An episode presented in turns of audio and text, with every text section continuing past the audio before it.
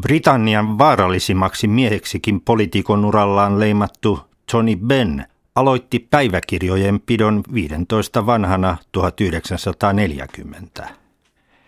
Kaikkiaan hänen miljoonia sanojaan yli kuudelta vuosikymmeneltä valikoituu julkaistavaksi yhdeksänä päiväkirjana. Maaliskuussa 88-vuotiaana menehtyneen Bennin viimeiset päiväkirjat A Place of Autumn Sunshine loisteessa syysauringon yltävät vuodesta 2007 heinäkuulle 2009. Tuolloin sairaus pakotti lopettamaan elämänmittaiset ylöspanot.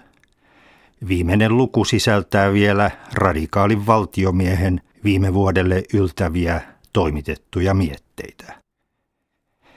Yhdistyneen kuningaskunnan parlamentissa eli alahuoneessa puoli vuosisataa, pisimpään kuin yksikään toinen työväenpuolueen kansanedustaja istunut Labourin legenda palaa päiväkirjoissaan lähtöönsä alahuoneesta.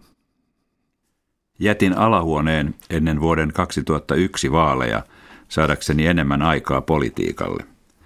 Urani alussa tuumin, että minut valittiin parlamenttiin vahtimaan lakikirjaa, rahapussia ja miekkaa. Vuosikymmenten mittaan havaitsin istuvani alahuoneessa, joka ulkoisti lakikirjan Brysseliin, antoi miekan valkoiselle talolle Washingtoniin ja lompakon kansainväliselle valuuttarahastolle IMFlle. Alahuoneestamme on tullut reliikki, vanhentunut muistoesine. Koska mikään ei ole pysyvää, ei edes alahuone – sen vallan katoamista vastaan tulisi taistella. Vaikka pahoin pelkään, että taistelu voi myös aiheuttaa väkivaltaa, koska sen siemen itää kaikissa taisteluissa. En näe muutakaan keinoa nykytilan muuttamiseksi. Alahuoneesta lähtönsä jälkeen Ben on osallistunut voimiensa mukaan poliittiseen toimintaan ja julkiseen keskusteluun parlamentin ulkopuolella. Ennen kaikkea rohkaisten ihmisiä toimimaan. Erässä vuoden 2006 kyselyssä 80 Ben valittiin Britannian suosituimmaksi poliittiseksi hahmoksi, ennen toiseksi jäänyttä niin ikään edesmennyttä Thatcheria. Bennin hautajaisissa Lontoossa hänen toimintaansa kansalaisliikkeessä muistivat näkyvästi läsnäolollaan rinnan Labour-väen, ammatti- ja rauhanjärjestöt sekä sateenkaariryhmät – samoin kuin palestiinalaiset ja Irlannin tasavaltalaiset. Kun omaiset kantoivat punaruusuin peiteltyä arkkua ulos kappelista, virisi kadun varsilla Labour-puolueen tunnuslaulu Red Flag, punalippu. Taustansa perusteella Lontoossa 1925 syntynyttä Beniä voi pitää vaikka luokkapetturina – paremman väen Westminsterin koulun ja Oxfordin käyneen poliitikon molemmat isoisät olivat liberaalipuolueen kansanedustajia. Samoin isä William Ben, joka siirtyessään alahuoneesta ylähuoneeseen sai monarkian tapaan periytyvän päärin arvon. Isänsä kuoltua 1960 poika peri aateluuden, mikä sulki häneltä alahuoneen.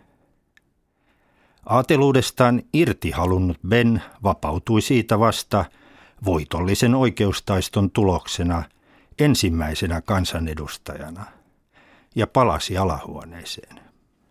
Muuan veteraanilehti sisälsi minua ruotivan artikkelin.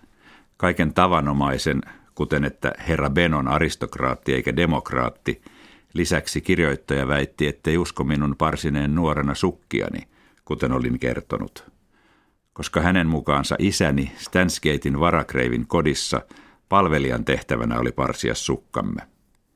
Kiitin nautittavasta artikkelista, mutta arvelin kirjoittajan unohtaneen sotaajan, jolloin kuninkaallisessa lennostossa meidän piti osata parsia sukkamme. Päätinpä kokeeksi myös ommella uuden napin housuihini murtuneen tilalle. Ja kuinka ollakaan, 20 minuutissa onnistuin kiinnittämään uuden napin. Ehkä minun panokseni Labour-puolueelle on ollut siinä, että opin nuorempana tuntemaan sisältä brittiläisen hallitsevan luokan ja sen, minkälaisia he todella ovat. Päiväkirjoissaan Ben paheksuu sitä, kuinka moni nykyisistä Labourin edustajista on perso aateluudelle sekä muille kuninkaallisille etuoikeuksille.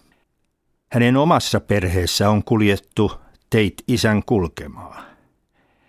Neljästä lapsesta isäänsä maltillisempi Hilary-poika on istunut alahuoneessa vuodesta 1979 alkaen Labourin penkeillä, pari vuotta samaan aikaan isänsä kanssa.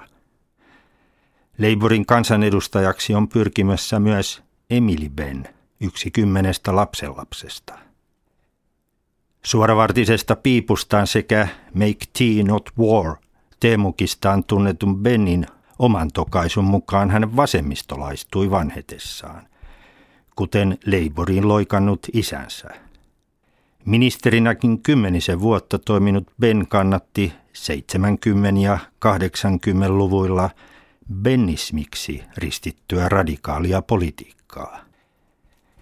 Teoksissaan Arguments for Socialism, perusteita sosialismille, ja Arguments for Democracy, perusteita demokratialle, hän hahmottelee brittiläistä demokraattista tietä sosialismiin.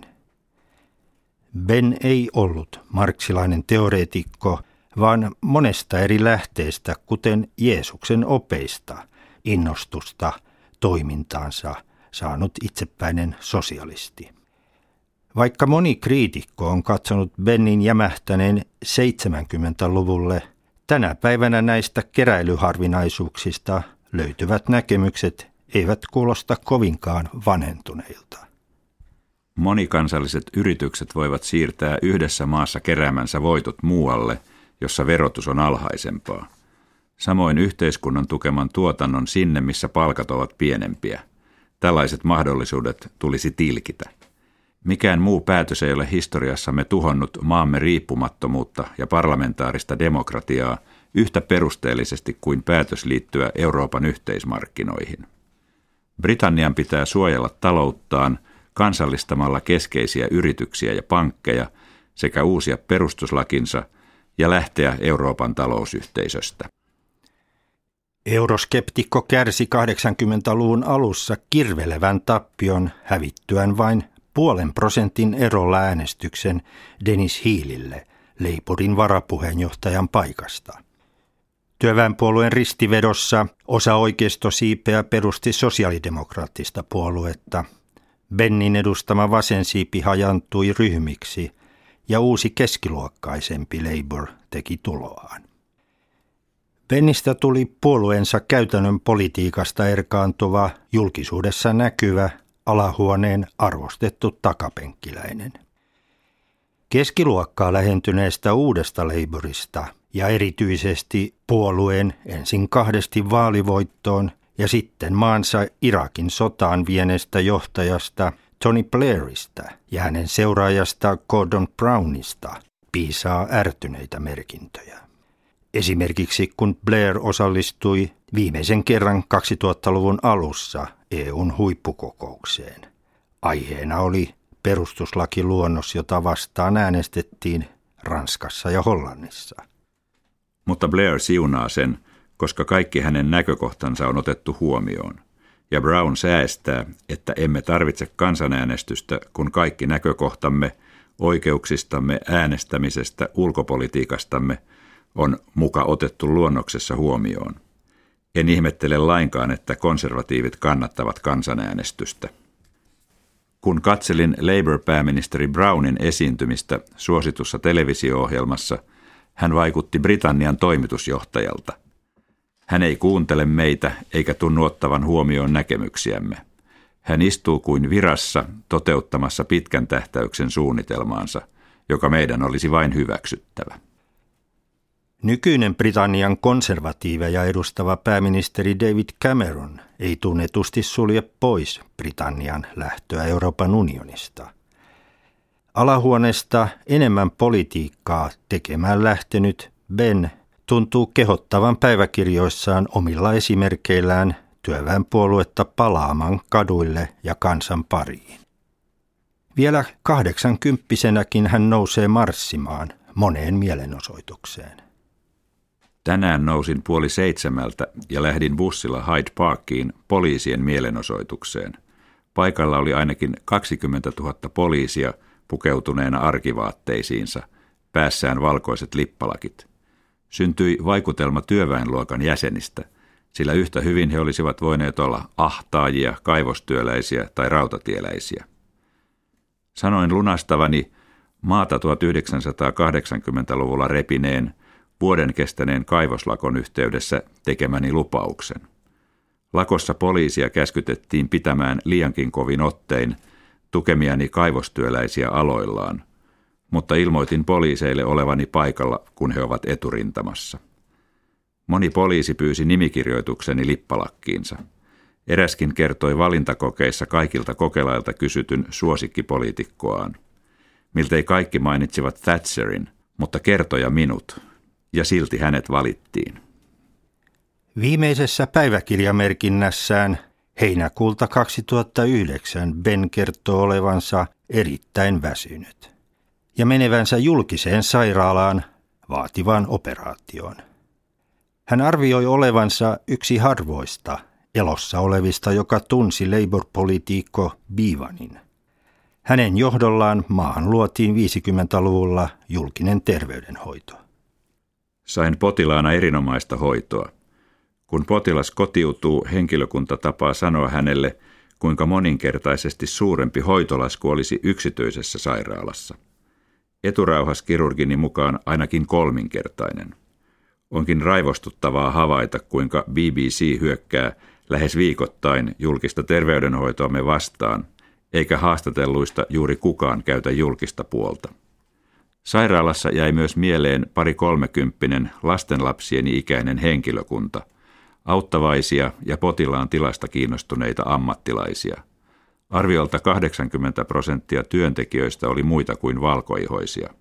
Afrikkalaisia, intialaisia, kiinalaisia, malesialaisia, kuin maailman yhteisö.